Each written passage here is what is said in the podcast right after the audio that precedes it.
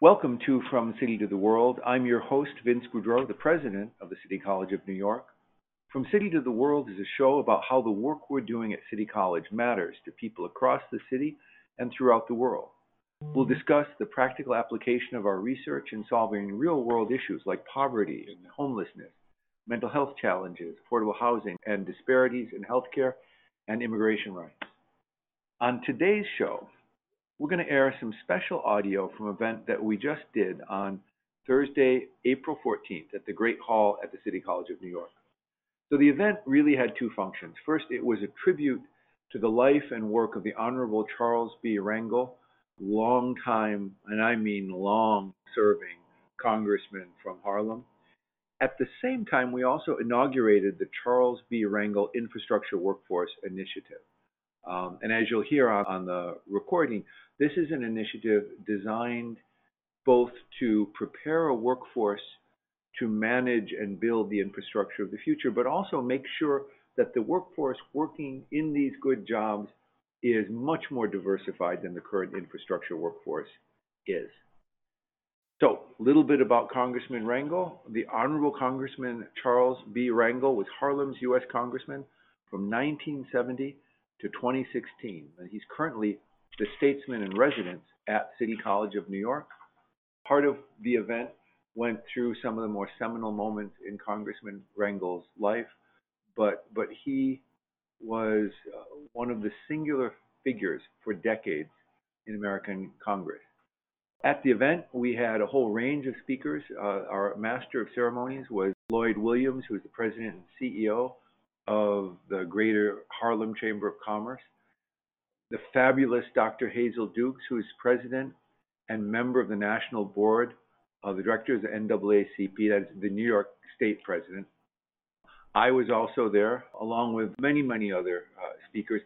Congressman uh, Adriano Espaillat led us off, and as you'll hear, he has been a real moving force behind this initiative. So, without further ado, we're going to bring you to the Great Hall of City College of New York. The date was April 14th, and we were thrilled both to honor Congressman Rangel and to launch the Charles B. Rangel Infrastructure Workforce Initiative at City College. Hope you enjoy the program. Good evening, everybody. Welcome to the Great Hall of City College. This is the sacred center of CCNY.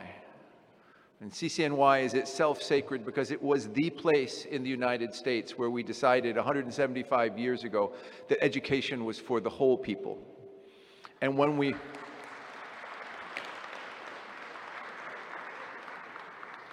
If you believe the Wall Street Journal, I know some of you do and some of you don't, we are the number one best value college in the entire nation this year.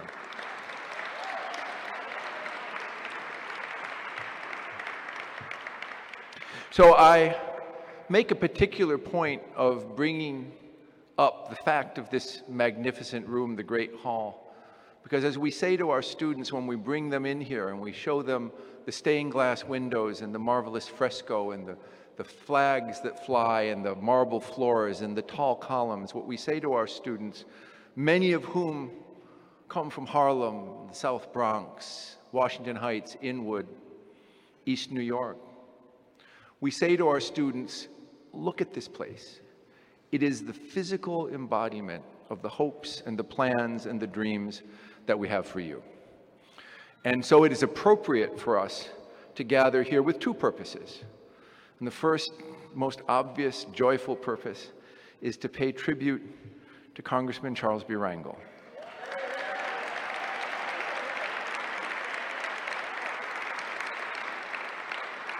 And you will hear about his life and work.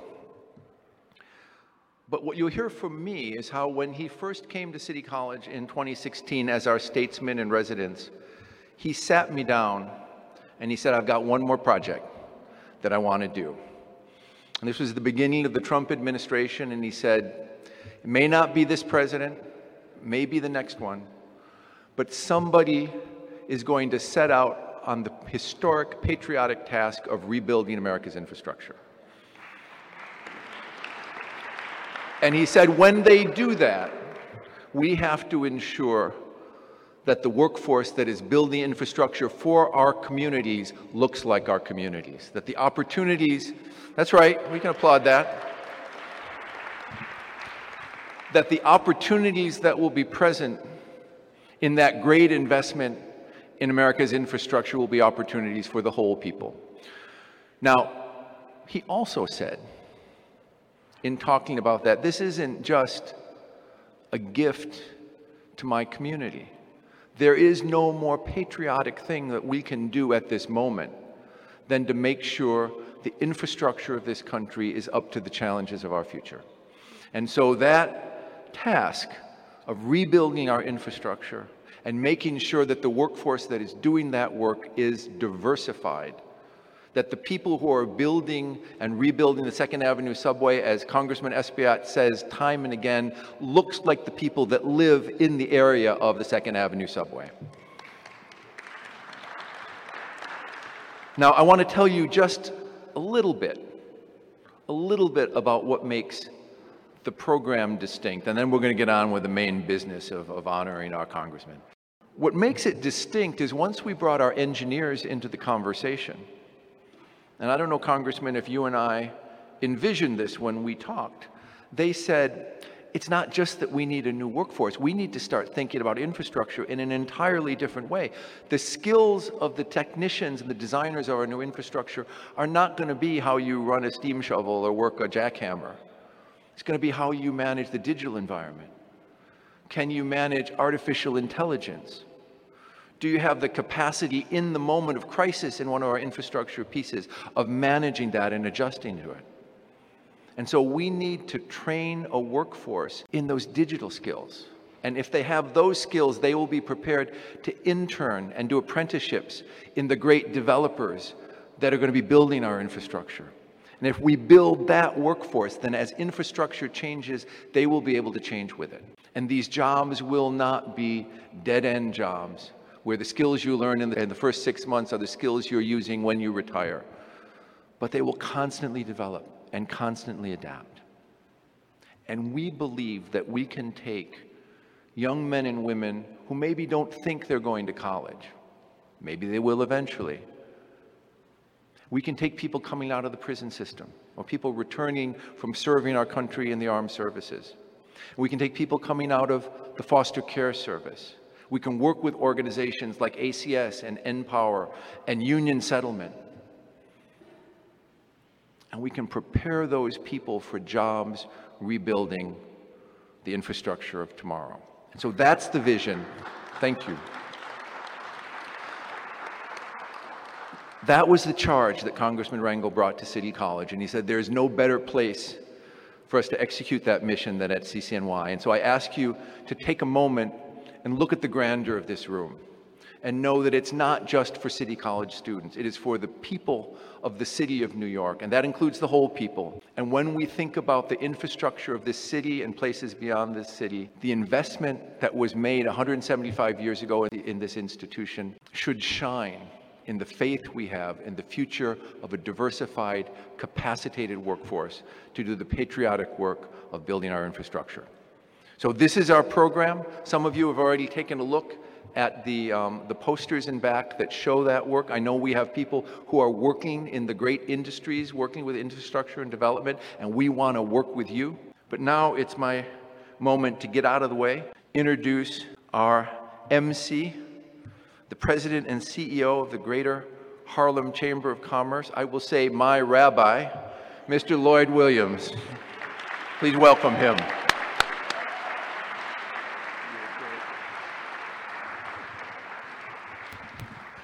One of the things about being the MC of programs like this is to move it along.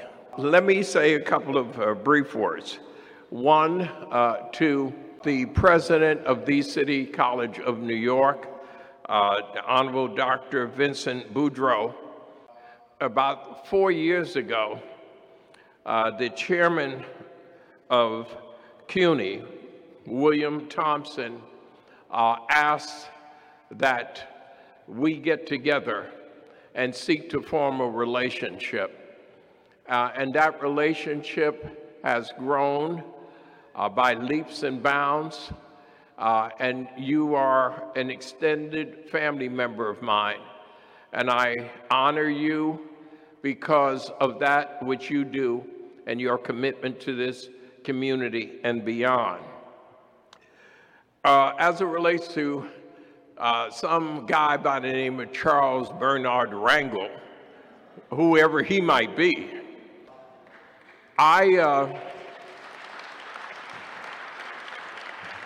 I am so honored that my congressman forever has allowed my much, much, much, much, much, much better half, Valerie and I, and Val, she's going to get upset, but I'm going to have a stand because that's my girl. Val, where are you?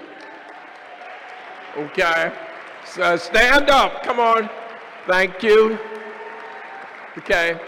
Uh, Valerie and I to be so, become so close with Alma and you, Congressman Rangel. We have a, a, a family extension. We have a partnership. We have a love for each other. And Alma is always smiling when she speaks to Valerie, and Valerie's smiling when she speaks to Alma, and you're always in the middle trying to break it up. Let me move the agenda and tell you what we're going to do. Uh, there are so many extraordinary people in the room or in the hall this afternoon we're not going to get to everyone to give you your accolades that you so greatly deserve. I certainly hope you'll appreciate and understand the sensitivity of time. One of the things that also will take place is you have a, a program in front of you, uh, and uh, Dr. Boudreau asked me to MC the program because he knew that, well, Lloyd could make those changes and adjustments and if people get upset, uh, they could get upset with Lloyd. Uh, and I accept that responsibility. I've learned that from Voza Rivers. We need to uh, learn how to deal with those things. So, without further ado, uh, let me introduce uh, the next speaker.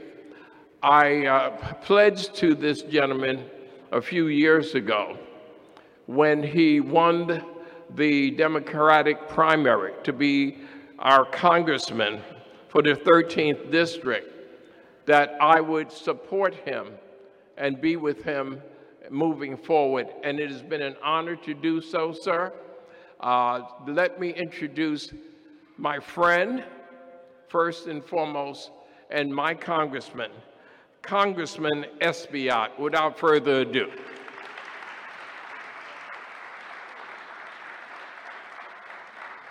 Thank you, Lloyd.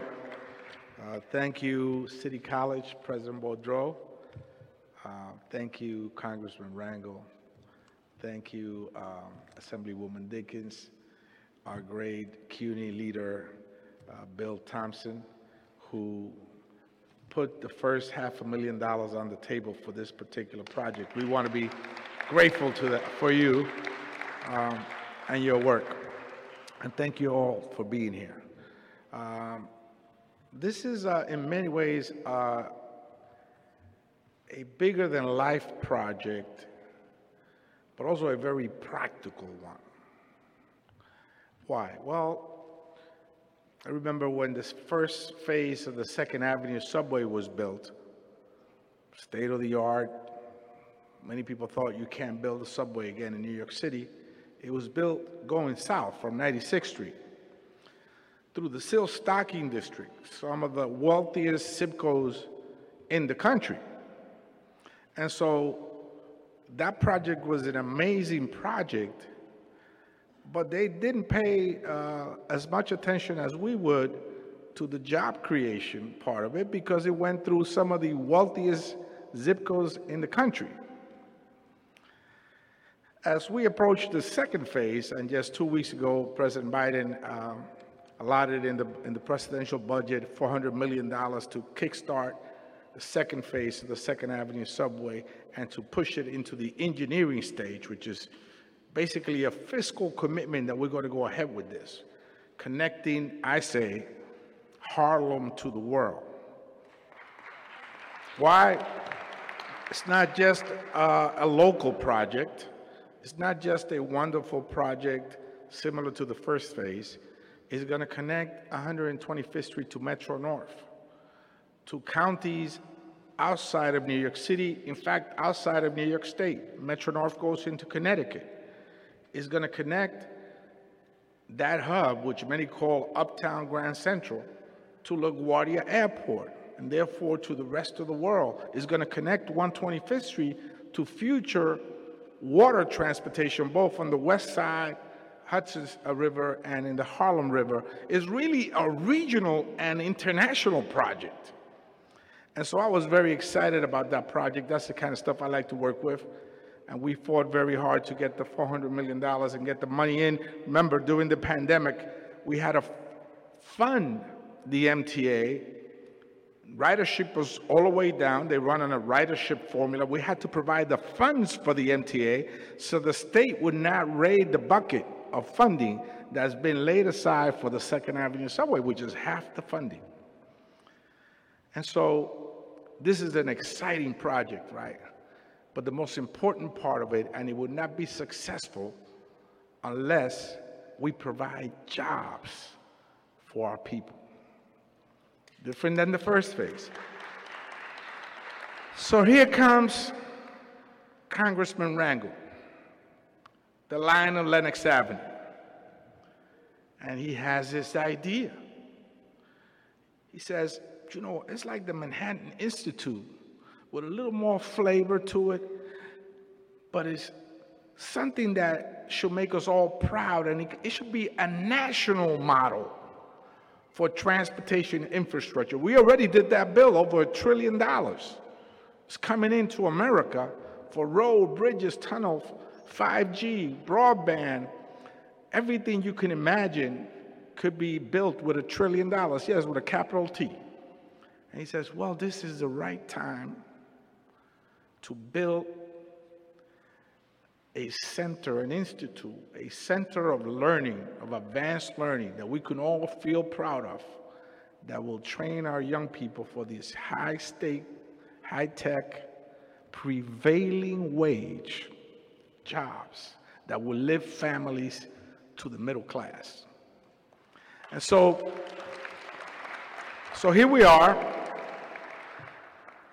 there's uh, already uh, uh, $1.5 million from, from the House.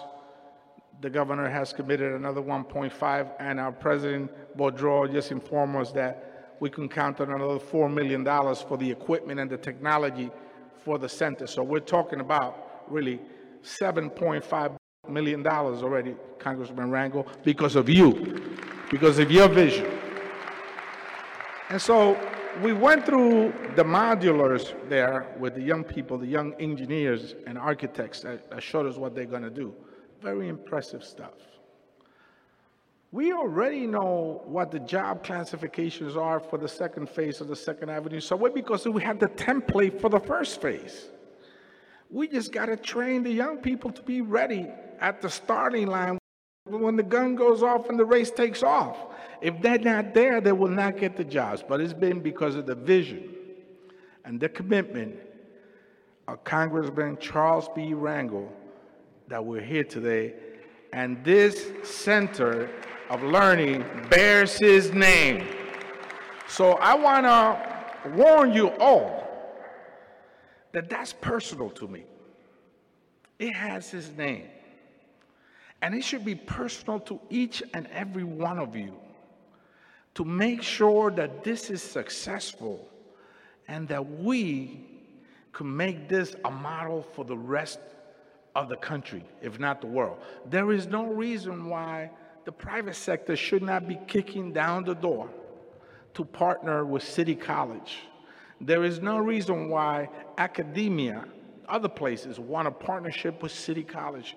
There is no reason why the labor unions that must be our partners in this endeavor are now kicking down the door for the success of this project. So we still got a lot of work to do, and I want to thank all of you for being here tonight, but most, mostly and most importantly, I want to thank the congressman.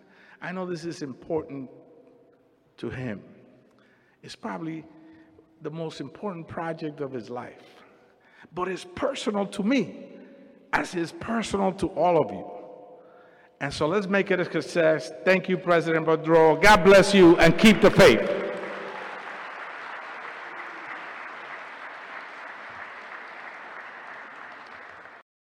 Let's move the uh, agenda. Uh, he has had so many important and prestigious titles in the public and private sector, but nothing more important than his title now as chairman of the City University of New York for what that means for our city and for the future, the Honorable William Thompson.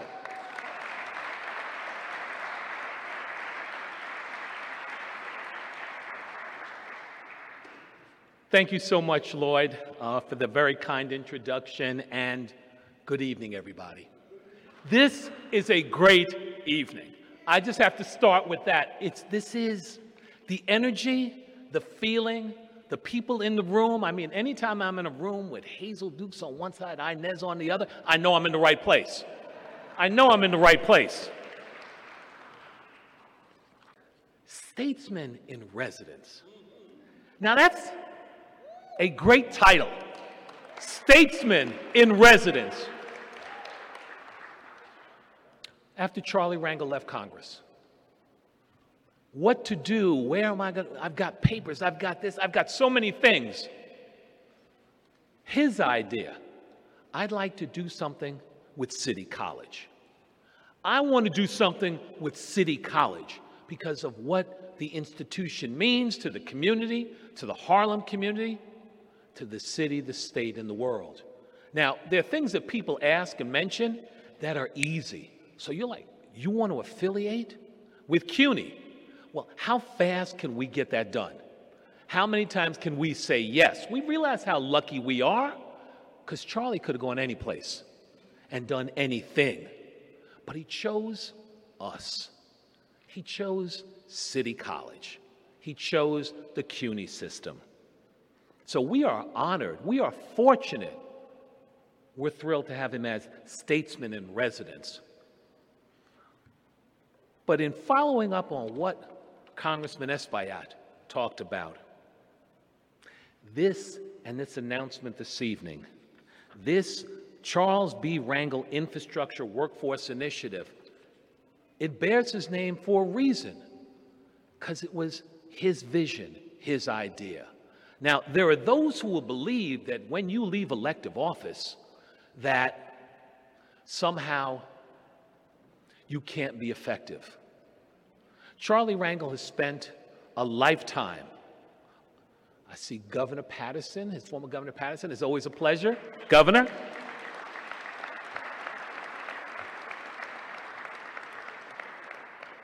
Charlie Rangel spent a lifetime in elective office standing up and fighting for what he believed in, standing up with certain core principles, certain beliefs, making sure that he fought for those who couldn't fight for themselves, making sure that people had opportunity who wouldn't have had that opportunity. He spent a lifetime doing that. State legislature, in Congress, where he's a legend, still is.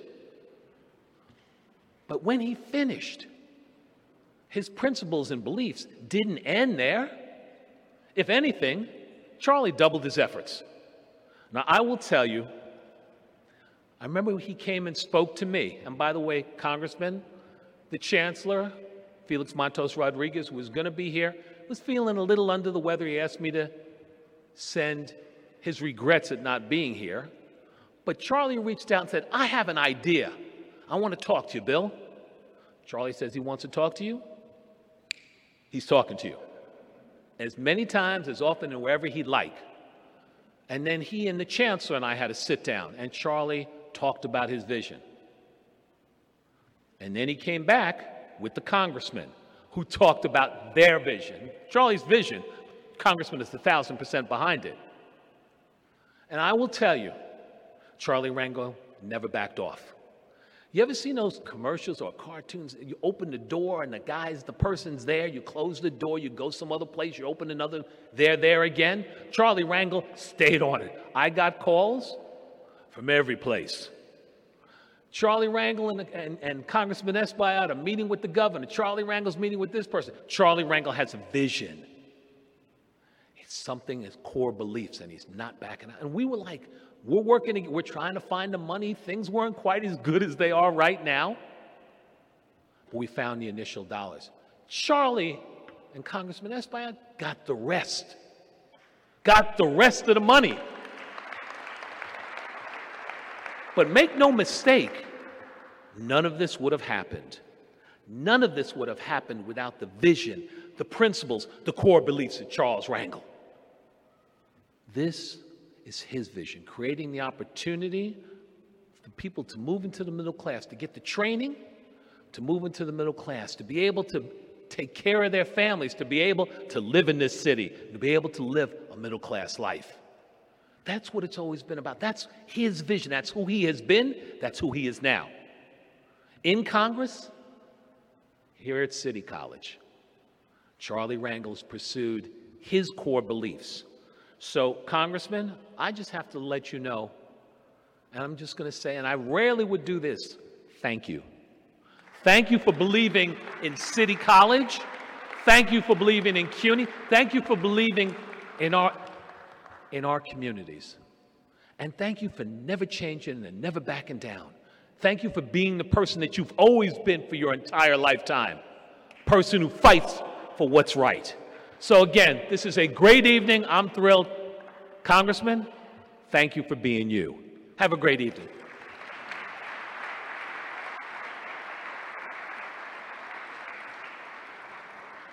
People that you have to give their resume when you introduce them. And they used to be, and they're the former, and they're also. And in addition to that, they sit on this board, and they, they're people like that and then there are people that you simply say, Hazel Dukes.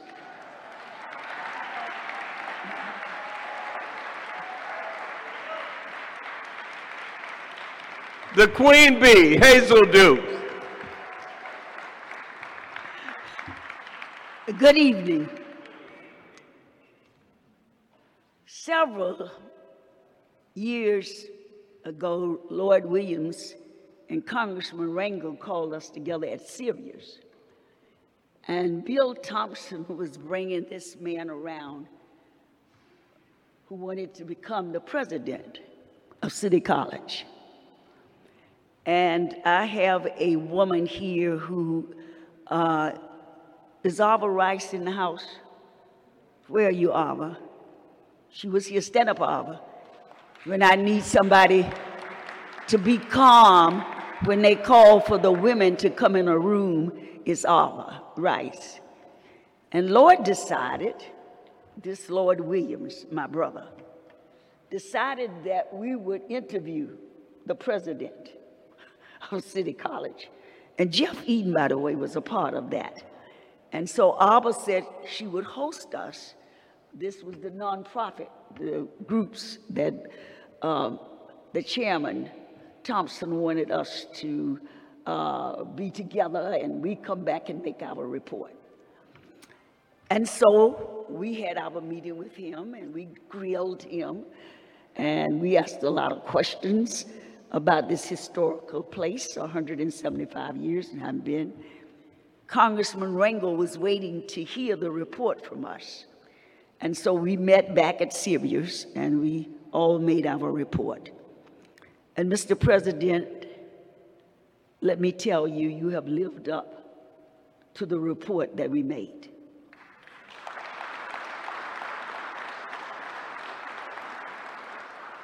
Now, there used to be a gang that they said it was a gang of four. The late Percy Sutton, Basil Paterson, and Charlie Rangel, And who else was in that group? And Dave Dinkins. They didn't know it was a gang of five because they made me the secretary.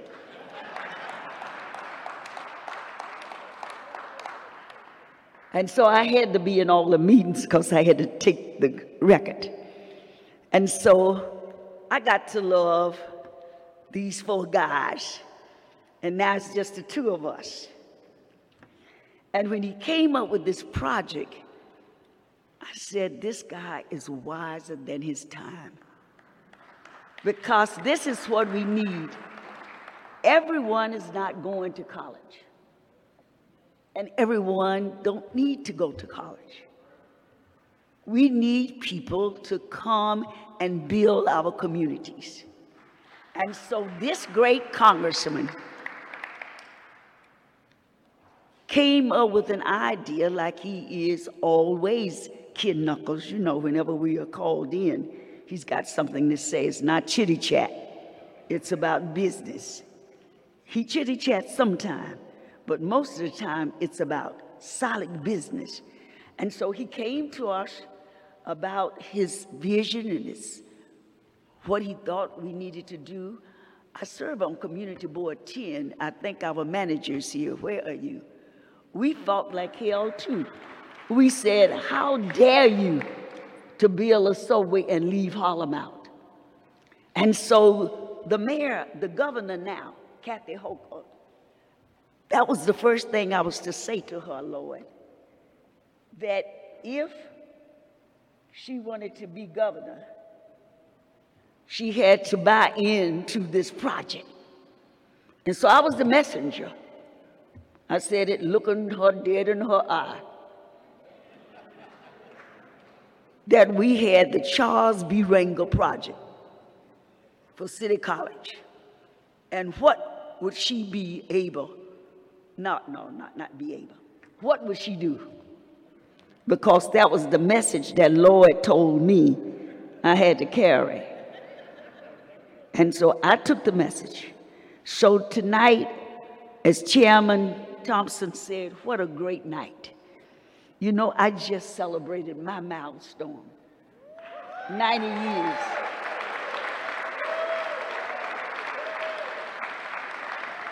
And so we're here to see what the Lion of Lenox Avenue will have for the future children. It's not about us, Charlie. We don't want anything. God has given us all we need. He only, promised us four scores and seven. He's been more than good to us. And so everything we do today and tomorrow is for the next generation, for our children's children. And so tonight it is a wonderful night that we come to say the Charles B. Rangel infrastructure, that children will not go to the prison but they will go to the jobs. God bless you, brother.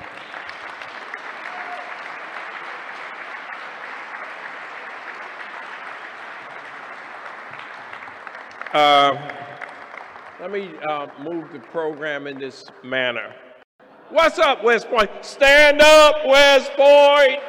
Stand up. Give them a hand. Give them a hand. Okay? Uh, West Point came uh, with the encouragement of John Graham, uh, managing partner of WIN, uh, because they wanted to salute a hero, an American hero, a Bronze Star, Purple Heart winner. I mean, can you imagine that's all the Lion of Lenox Avenue? West Point, stand back up so we give you a hand.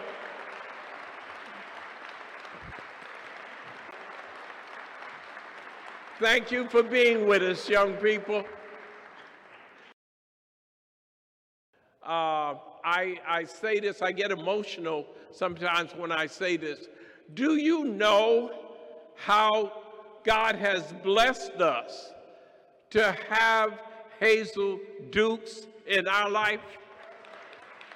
Can you believe she's 90 years old? Can anybody believe that?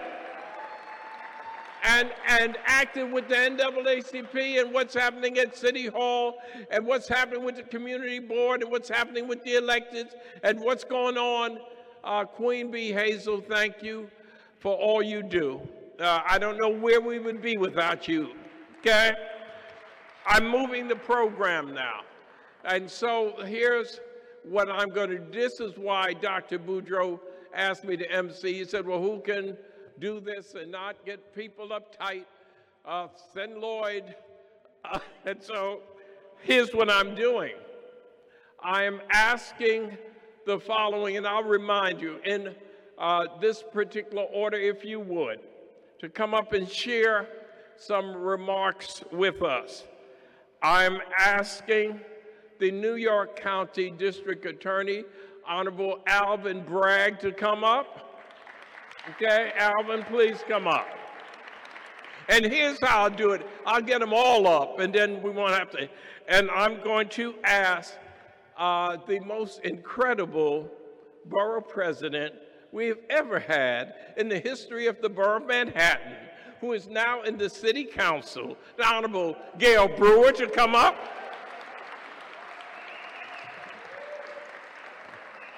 Um, we have a new state senator uh, in our Harlem community, and uh, all I will say, with all of the concerns and issues that we have in Harlem, you name it crime, gentrification, uh, health crisis, all of those things. God always sends the right person at the right time. So he sent us Cordell Cleare to be our state senator. And you cannot talk about Charles B. Rangel. Any of us know this. You cannot talk about Charles B. Rangel without recognizing and thanking the person who has helped him, held his hands, been his supporter, been his advocate, been his co leader. For those of us who don't know her, we call her Inez E. Dickens. For the family, she's Betty, uh, Betty Dickens. Betty, if you come to the forefront. And then the last person I'm going to call uh, prior to a, a, very extraordinary brief film that you will want to see uh, is our former state senator, our former lieutenant governor, our former governor, but most importantly, our friend and our associate, uh, Mr. David Alexander Paterson. I always get the Alexander in there, okay? So, uh, in that order. Thank you, Mr. Williams. I'm also thankful for letting me go first because all this wisdom that's going to come after me, I'm glad I get to go first. I'm humbled. It is so uh, rare that you get to salute someone you've looked up to your entire life. Uh, so indulge me and pardon me. Uh, and then to do that side by side with others I've looked at, up to. Uh, so I will just say this. Uh, I'm 48 years old, and for all 48 of those years, I've looked up to you. Uh, I can remember my parents as I was growing up uh, talking about the many things you were doing in our community. I remember the empowerment zone. I think there's a straight line between the empowerment zone and this work you're doing now. Um, as district attorney, I think about how that work is connected to public safety, right? Jobs, that's public safety work. Uh, and it has been really a joy and a privilege, in particular the last couple of years, to get to know you. I'm just going to talk about the first time I heard you speak publicly, and I don't know if you remember Mr. Congressmember, it was Judge Bell's funeral. Uh, and some of you may remember uh, our former Supreme Court judge, and you eulogized him. Uh, and you talked about your public service and his public service and your journey together. And I remember I was about three years out of law school, and I sat there and I was so inspired.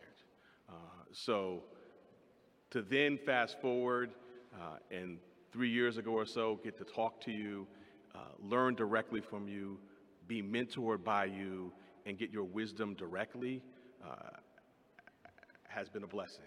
Uh, so thank you, Mr. Williams, for letting me speak. Uh, I, forgive me for uh, skipping protocol and not acknowledging everyone, but I wanted to speak directly to our honoree and thank him so much for all he's done for me personally and for the greater Harlem community and our country. Thank you, Mr. Congressman.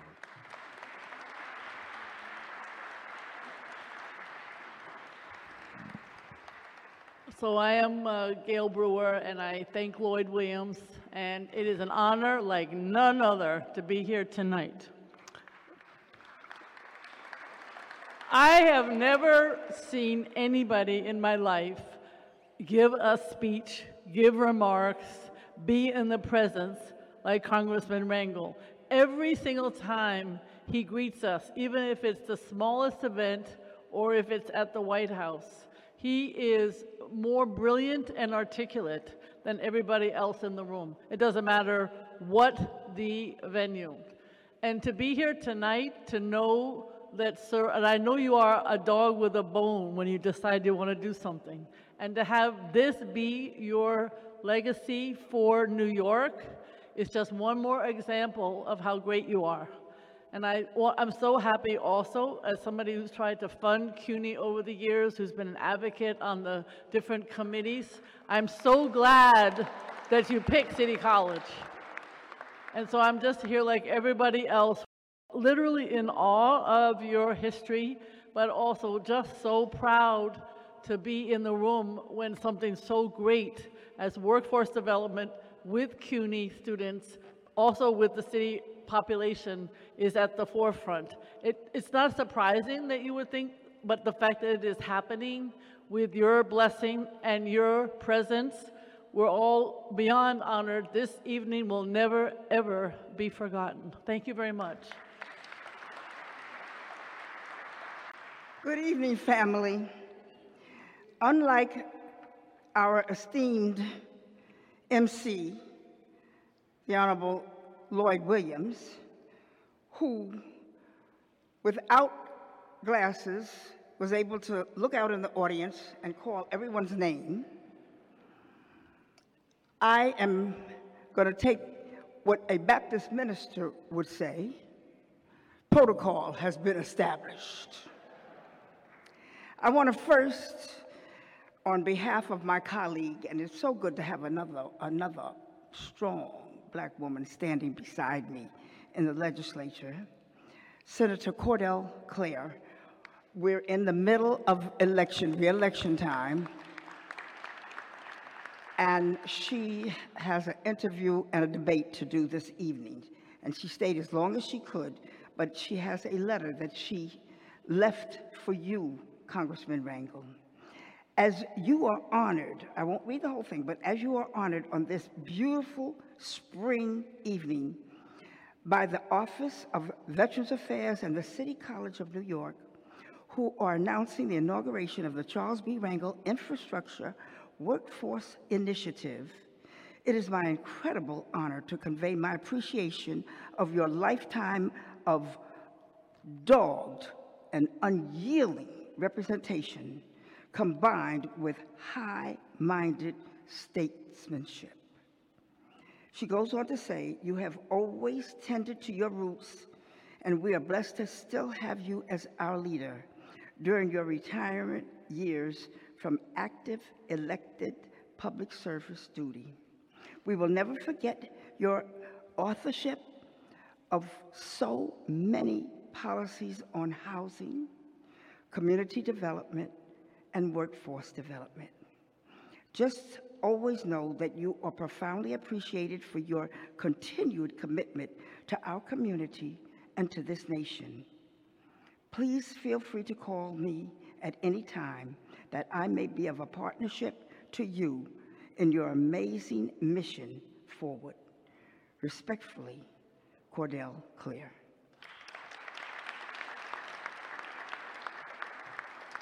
Now that I've done my duty, Hazel, I'm going to do what is personal to me. I have been Congressman Rangel's female leader for several years. Didn't say how many, y'all, just said several. We've come to know each other as friends, as family. We look after one another, both politically, emotionally, and personally. When one of us is down, both of us are down.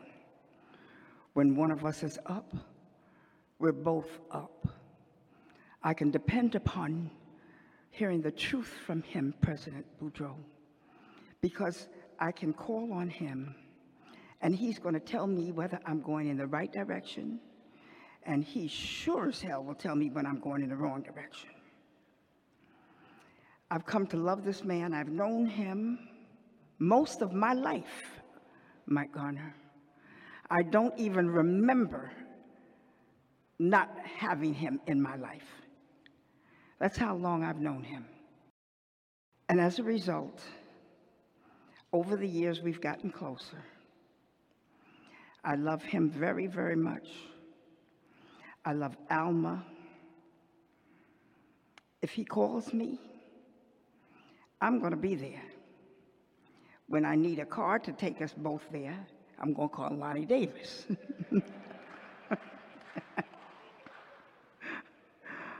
but Lloyd, Lloyd knows how I feel about this man. And I remember in his final years in the House of Representatives, he started arguing about he wanted a workforce development and he wanted it in this house, Bill Thompson. He wanted it here. He wanted it in City College. He wanted it in the People's College, in the college that took in everyone, regardless of color and creed, regardless of religion. He wanted it here. And finally, thanks to Congressman Adriano Espaillat, thanks to our chairman, Bill Thompson, thanks to the leadership and the initial investment of Congressman Rangel, and thanks to the tenacious spirit of President Boudreau, who said, we're not to stop getting this through, even though there were many who said no. This president said, oh, yes, we're going to have that. That's what he said. President, thank you. Thank you very much. Congressman, I will always be there for you. I take you everywhere you want to go, and we go together. We are ride or dies. and I love you. Thank you all. Thank you for supporting this man. Thank you for standing by him. Thank you for recognizing him for what he's done. Thank you for not turning your back on him. And thank you once again even in retirement, to realize that he has not stopped fighting the political, uh, the emotional, and the economic fight for the people of this village of Harlem and this great city. Thank you so much.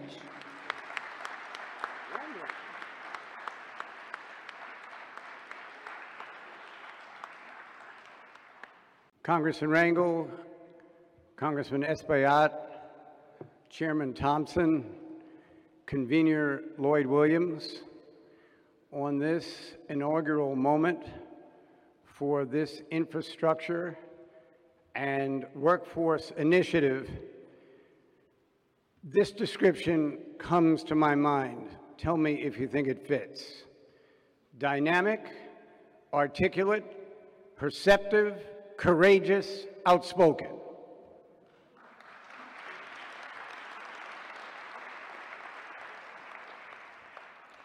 Now that I've described myself, I think I'll say something about Congressman Rangel. What I learned early on about Congressman Rangel is that he fears no issue and no person. This community at one point was direly needing a reinfusion of leadership. Without any disrespect to anyone who was leading at the time, we in Harlem needed this.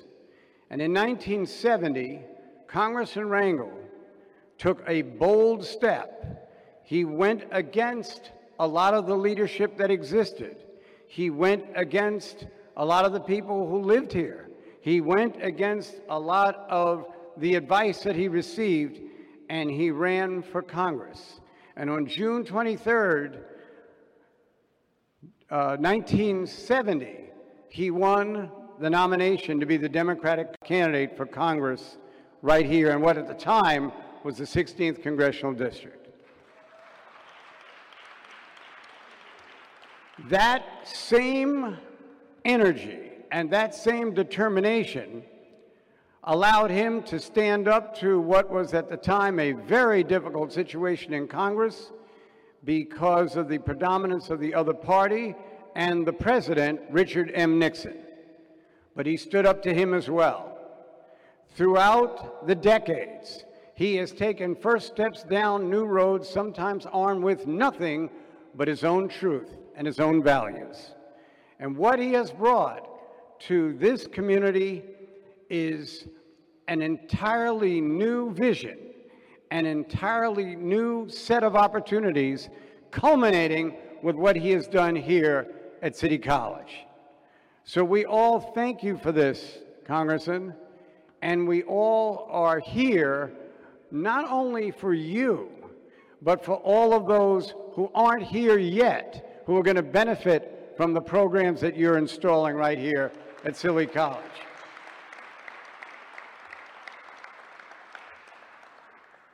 Even President Obama was not immune when he took us into Libya with the truth spoken to power by Congressman Charles Rangel because he didn't think that was the right thing to do, and it turned out he was right.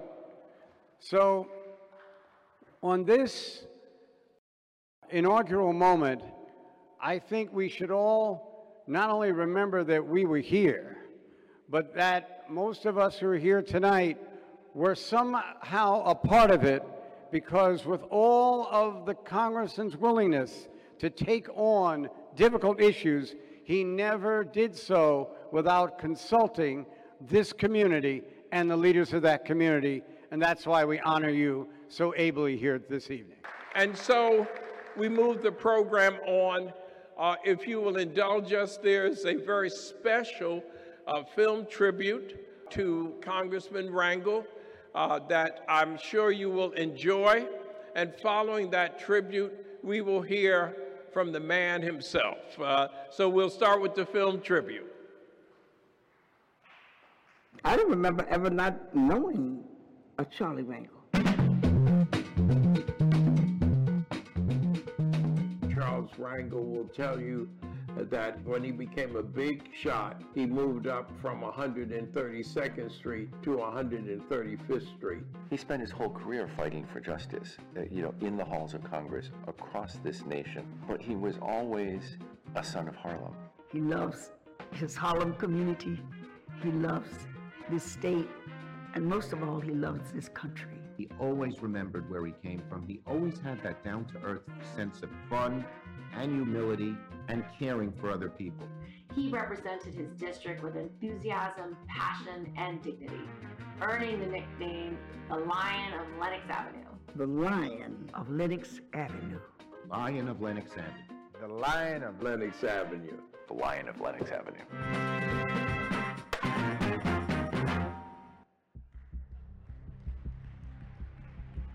Could you describe your childhood to me in Harlem and what was it like growing up? I can and I will, but it will be as though you are interviewing two different people.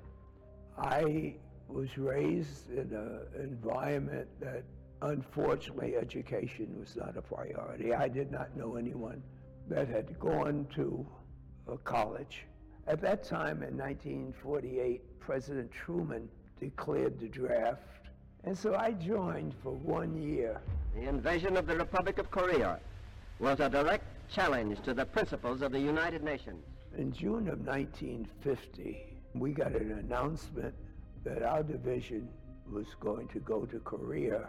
As soon as we landed, and I saw the bodies of dead soldiers, especially soldiers that looked like me, I knew then that this was going to be war.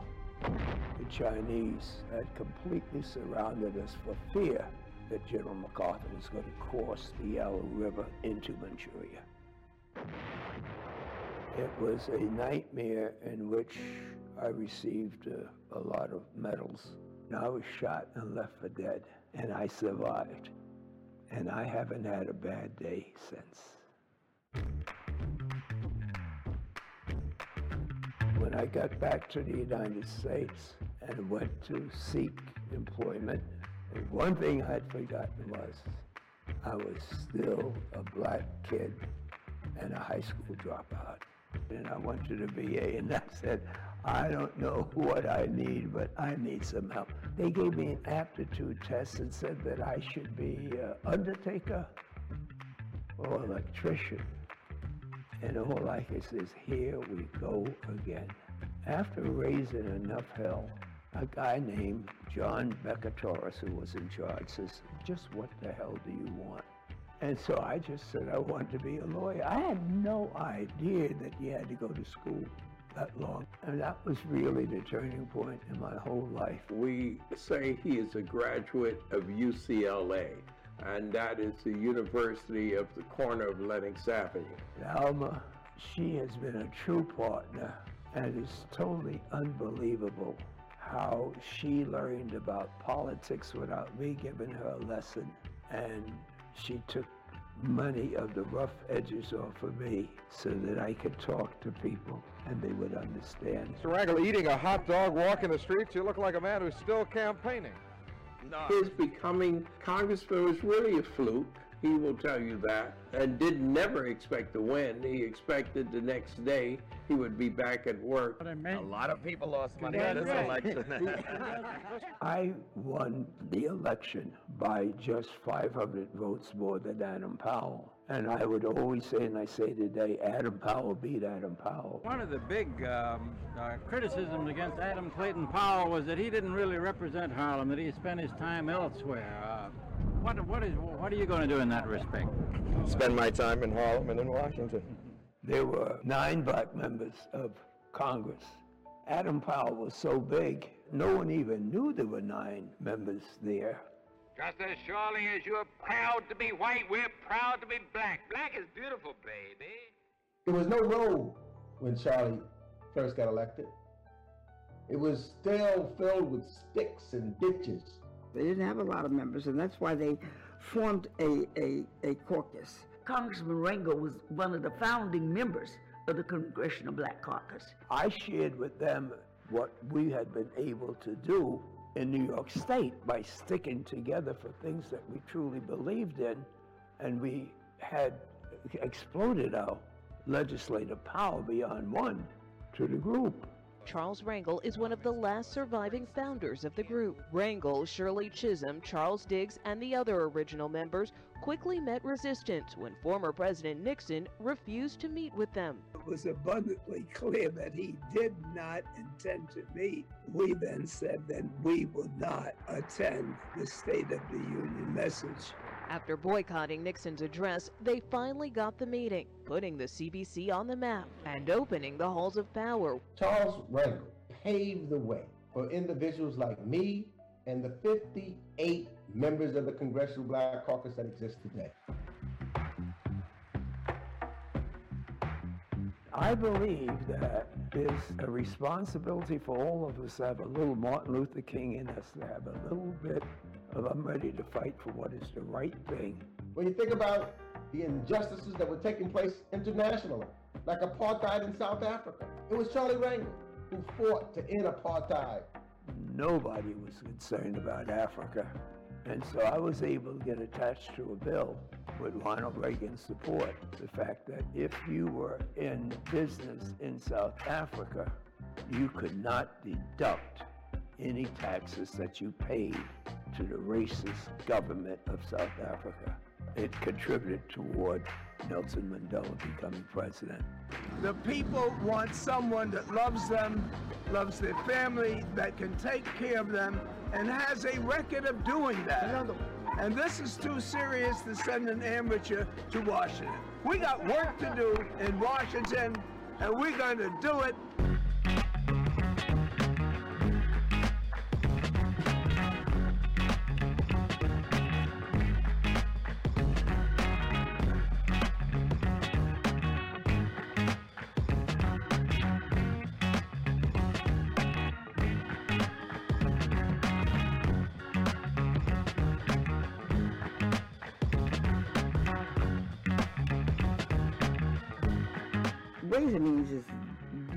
powerful committee, and just to be a member of it is important.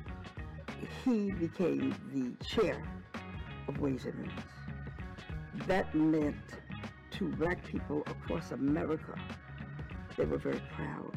I was able to pass more laws than any member of Congress on Ways and Means. Charlie always fought for the low-income housing tax credit because he knew that the people of his community and the people of the country needed housing. He looked at the budget to make sure that all of the things that we needed to continue to climb the ladder of success was included in budget. And the respect on both sides. You got to remember, Congressman Rangel had respect of Republicans. Every time he spoke in Congress, we, our eyes would just light up. He's for equity, he's for advantage, for, for the disadvantaged, and, and he's for the growth of America and the American ideal.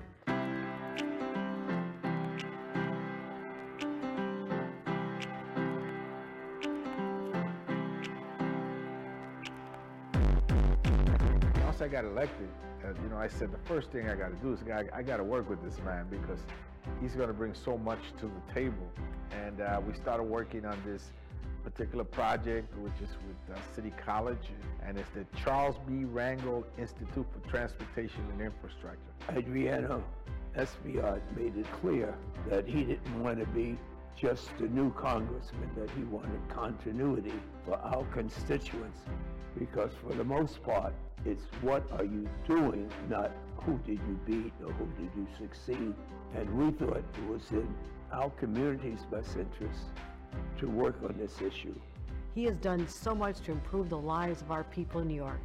And that's why Congressman Rangel has always understood the importance of improving the state's infrastructure. Because, like me, he believes that infrastructure isn't just about building roads and bridges or improving public transit, it's about building connections.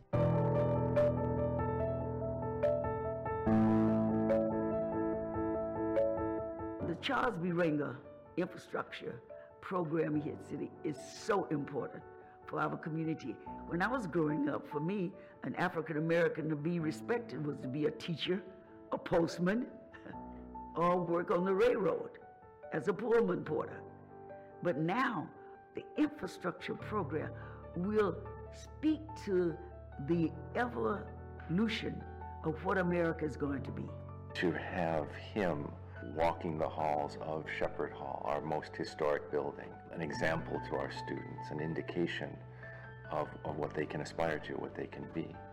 It cements, in some ways, our identity as an institution that's committed to, to upward mobility. Charlie has climbed the ladder, and he is now preparing and making sure that the doors will never close, but will be open forever.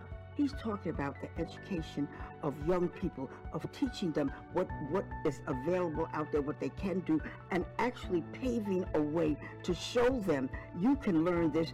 Here it is. We're giving you this, and this is something that can lead to a, a financial windfall for you.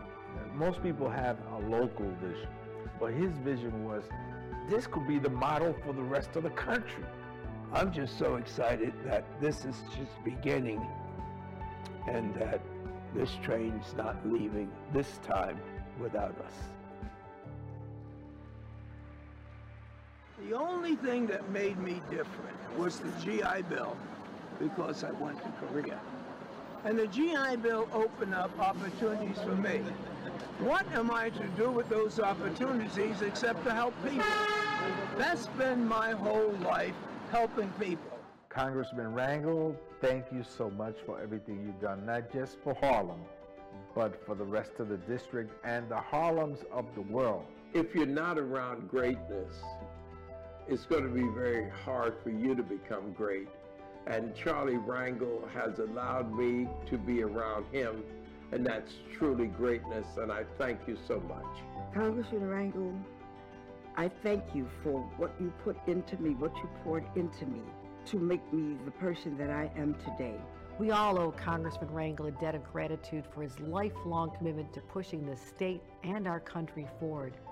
He has led an incredible and extraordinary life, and I am so honored to call him a mentor and a friend. God bless you, Charlie.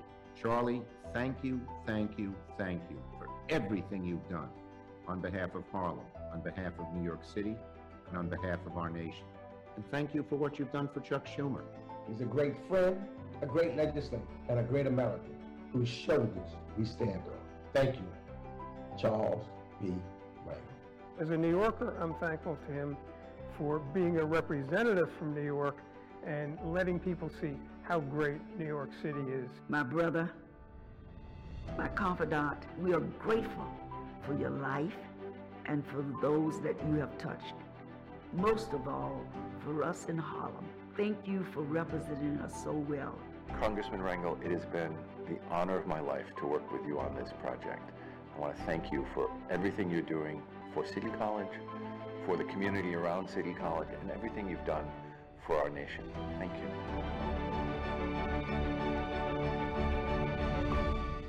I'm 91 and I ain't thinking about having a bad day now.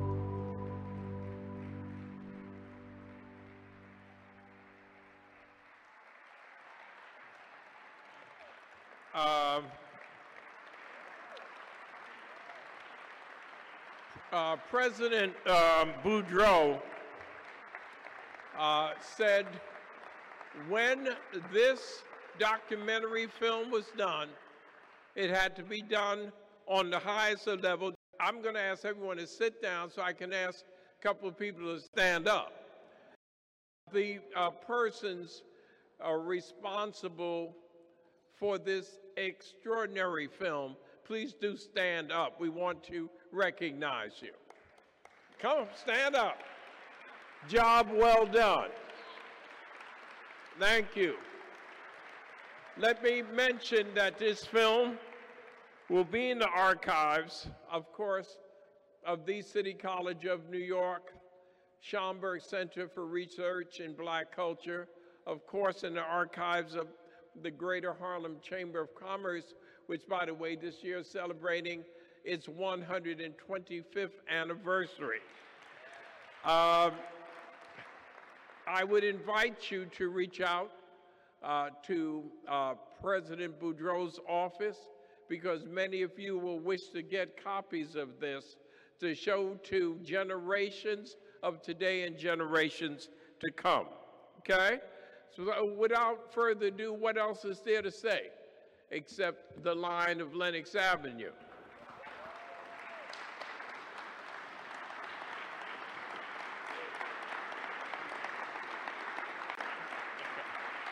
I'm going to uh, tell you what they said that Elizabeth Taylor told her ninth husband. I won't keep you long. This has uh, been a very, very exciting evening for me. I hope that it's not just because I've been involved in these accomplishments, because I don't think that there have been many people that have been able to say that they spent their entire life in government, in politics, in legislation, and never had a bad day. Having said that, God is good. We have to move on and briefly say, where do we go from here? And the reason is so important that I share this with you and it be a constant theme for us as a people is because what has happened to Africans that have been brought to this country has never, ever happened to the degree and the sophistication in which it happened in this great country of ours. And you might think that there was something that just sparked me to get an education. But quite frankly, when I see the lives of the young people being taken in inner cities throughout our country. Something was taken away from us that we have to fight to get it back. When I was 18, 19 uh, years old, and they told me that I was going to be trained to fight and kill uh, people who I didn't know who the hell they were or what country I was going. I, I had no clue as to what combat was. And quite frankly, I got so many medals just for surviving that I kind of told God whatever I had planned or whatever I prayed for, count me in because I prayed in English and tongues and Latin just to get the hell out of that thing. When I came home, no one here could possibly believe how big my 22 old head was in terms of the weight of the medals and the money in my pocket and looking good on Lenox Avenue. I really thought I was somebody. And when the time of my expiration to re-enlist expired, and I went to apply for a job, I found out I was a dropout. A black kid no one knew, no one cared, uh, from Lenox Avenue. The essence of the story is that it has to take different things to inspire different people. But here I am, thinking I'm somebody, discharged from the service thinking I was somebody, right back in the garment center, pulling a hand truck. It wasn't heavy, but it was awkward. It slipped out of my hand in the rain. Boxes fell all over 36th Street and 6th Avenue.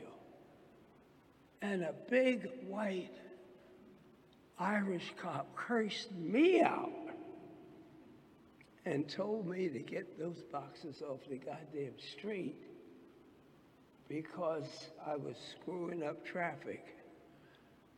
I don't remember the last time anybody talked that way. I could not believe it. And I trogged in the rain and I went to the Veterans Administration. And all I said was, I need help. I wasn't talking about going to high school, college, law school. All I knew, there was something wrong with this system that allowed me to be willing to die for a cause that I never understood, and then come back and face in this country the racism because of my color. And when I was stunned by it, people never realized who am I going to get angry with? I was born and raised in Harlem. Know, white folks ever bothered me. I was in a black outfit. There were no racists in the outfit during war. But when I came home and saw the hatred in the hearts and minds of people who just didn't like people who looked like me, it was then that I realized that we have a whole lot of work to do. To sum this thing up, I need some help, and I'm certainly the president's going to help me in trying to find out how can a group of people import strong black men and women over here, have them have the larger number and strength, and at the same time to be able to convince them, not for decades, but for centuries, that they are truly inferior. And I'm not talking about Reconstruction. I'm talking about tonight. I'm talking about Donald Trump. I'm talking about all of these people that came from under the rocks on November the 6th hated me. And the reason for it was because a part of their training was that they were somehow, for some reason, superior. And if you are trained that way, from what I can understand, you can develop a sense of superiority that functions by the same way if you constantly remind somebody that they're nobody. they can constantly think that they are. I really, truly believe, Mr. President, that our great country is closer to a civil war than we would want to believe. For one reason, it's not the hatred and the bitterness. It's the fact that we never wanted to talk about the depth of the indoctrination that has taken place in the United States and in many parts of the world. And the only thing that I could find that I can make a contribution to somebody is education. I really, truly believe that if you take a dumb kid from Lenox Avenue and knock him around with a little education, a little ego building, a little overconfidence, and have him to think that he's somebody, it's worked for me for almost 92 years.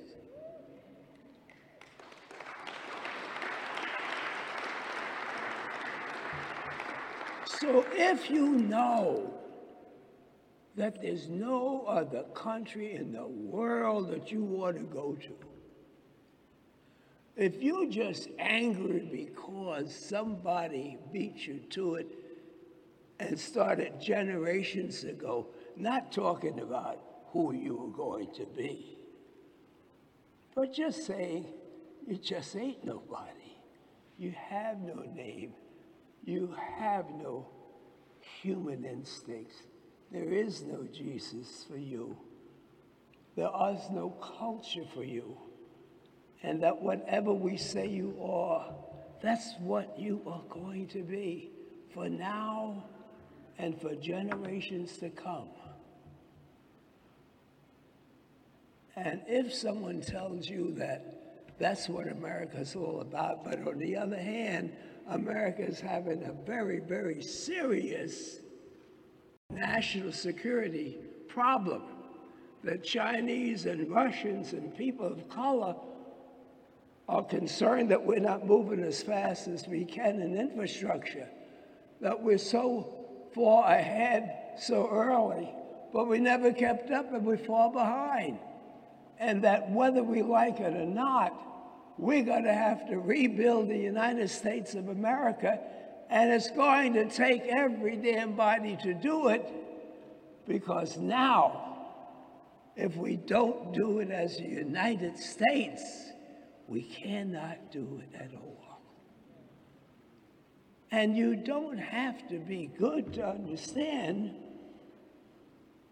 that sooner or later, Mr. President, we discussed the fact that infrastructure had to be dealt with or America was going to crumble. And damn it, the ship is in. The ship is finally coming.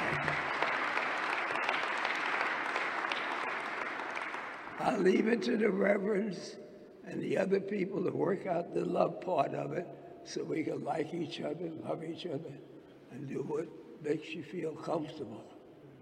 But to be able to know that you have dignity and you're somebody and you are needed uh, in this country.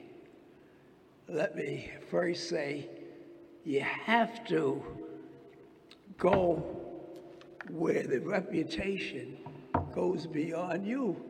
Being a high school dropout, no matter what you become, but being the president of the City College of New York, the gym for the university, Mr. President, hey, you don't even have to be right. You just have to stand up and say, when that train gets here, let's have a stop right here in Harlem.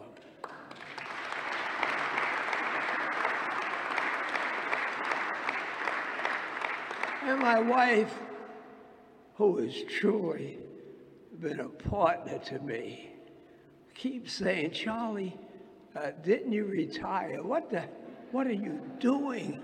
I mean, we're supposed to be doing things. But I tell you this, I could not ask Congressman Espaillat for any more faith, understanding, investment, emotional belief in an idea than what he has given to this institution. And believe me, he was putting it on the line and taking a gamble. For them to be able to convince the chancellor, you have to do better than draw poker. You have to go to the head of the trustees who are the bosses of the president. And you have to talk about how you knew his daddy and we all worked together and whatnot. And after you finish talking, and you listen to him tell you how important he thinks it is, and he'll bring in Carl McCall, you start getting this train ready to help or to hurt somebody. But you don't do these things without the chairman of the board of trustees. And so, when you come to the community and find that ain't that many of us left, Hazel, and we have to bring together what we got. I mean, the dynasty of the Dickens family is in one person. Where's Inez again? And so we had the Patersons, the Suttons, we had the Rangels.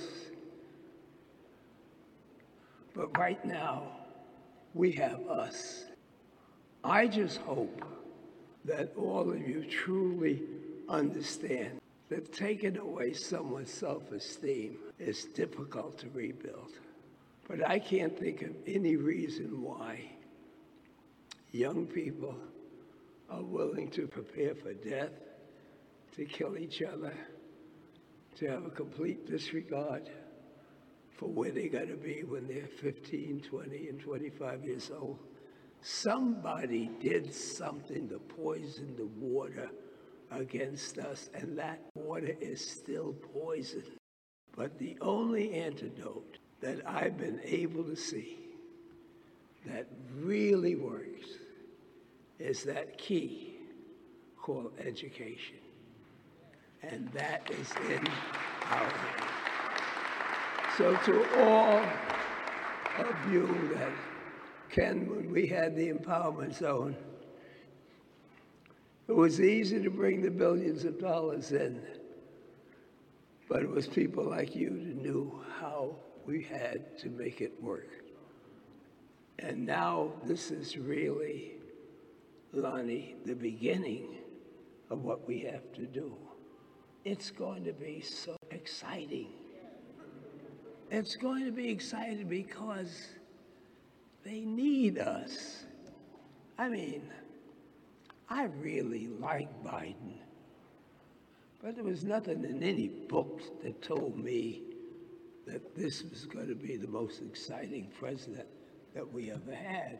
Biden needs us, the governor needs us, the mayor needs us, the country needs us. And I damn it, we can do it. It's going to be exciting. And it's going to be, when you started talking, and I'm ending on this, the marble halls of City College. Think about it. Where else did these folks get this idea of big marble walls? Cathedrals. Your behind's got to die in order to be able to find out what's going on. This is the only place in town that you can be around the marbles there and you can be there to build on this, to make certain when they talk about America, you know damn well they're talking about you. Thank you for coming out. Let this be the beginning. And Michelle Stitt, let me thank you for bringing us this far. Thank you so much.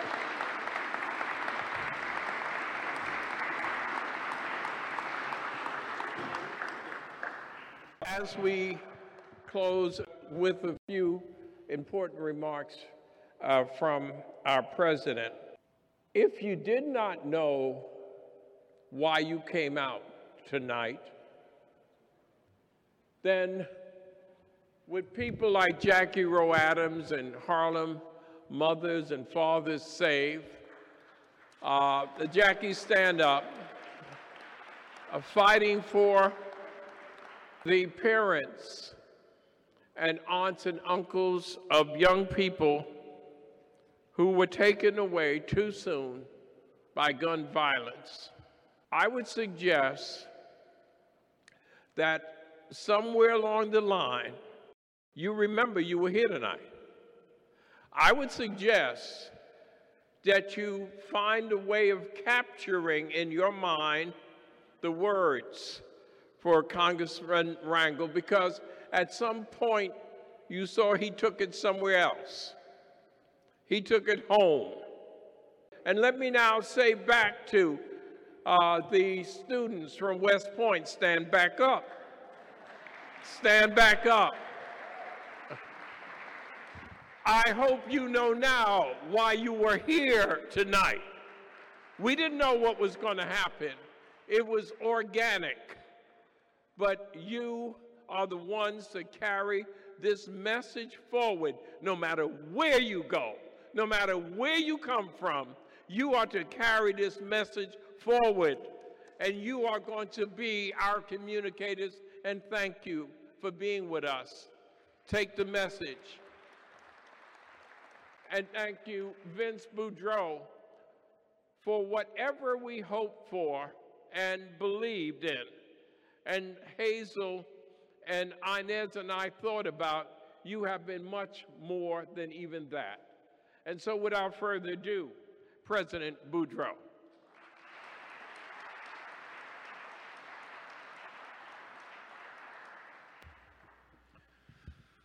Well, we started something here. We're going to finish it.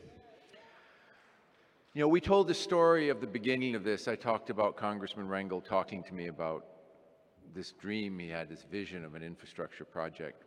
And um, Congressman Espaillat wisely recognized the initial generous investment that the City University made in this project at a time when, institutionally speaking, we didn't have two nickels to rub together, but they found $400,000 to get us started.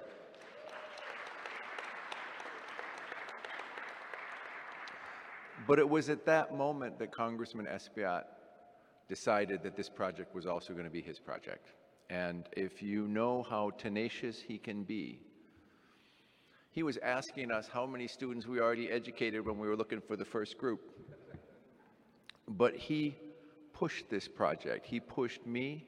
He joined with Congressman Rangel to, to make sure this happened. I gotta tell you, I watched these two gentlemen in a coffee shop in Harlem work over the new governor of New York State to make sure that she was going to match Congressman Rangel's investment from the federal government in this project. And so I want to acknowledge the fact that we have had strong, strong backing um, from our political leadership. And Congressman Espaillat is here with a little token of that contribution. Please come up. My friends, please all come on up because this, a big check needs a big background. This is not going to be the last one. This is a, a token, Congressman Rangel, of your vision, for your vision, your commitment of many years for this community. And this is also our commitment for you, uh, ensuring that this project continues to go forward. Thank you, President Boudreau, City College, and all the electors. Uh, and uh, I'll be calling you during budget season. And so uh, to make sure that we make this a model for the, the world, for the world, where young people will be able to, remember this, prevailing wage jobs, right? Thank you so much. This is for you, Congressman. Well, I just don't have almost anything else to say. It has been an honor to fill this room with praise for our beloved congressman, to launch this important initiative, to thank all the people that contributed to this effort, and to thank each and every one of you that have been here tonight. I would be remiss if I didn't thank my fantastic staff, Didi Mozaleski, Tiffany Burt, uh, Anna Maria Villasin, Edson uh, Admaya, and all the folks that made this, this possible. And can we hear one more time for John Janitis, the filmmaker who made that incredible film? Thank you, John. So, we've gotten it started. We've got great support. The nation has never needed a project like this more. Don't forget what we started. We've all got a role to play in making this successful, and I will knock on your door, believe me. Thank you, everybody. Thank you for listening to From City to the World.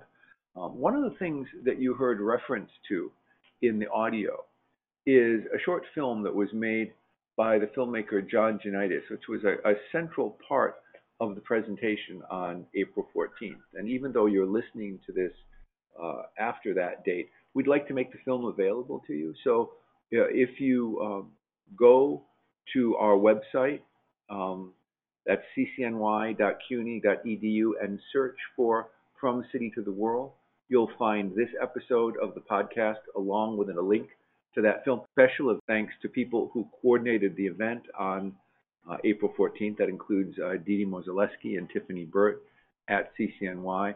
We had a lot of help from the Harlem Chamber of Commerce. I especially want to shout out uh, Bob Tate, um, but really the whole executive board of the Greater Harlem Chamber of Commerce showed up on that night. As I mentioned earlier, we had a tremendous video in the middle of the event, and, and the producer, director, and conceptualizer of that was John Janitis.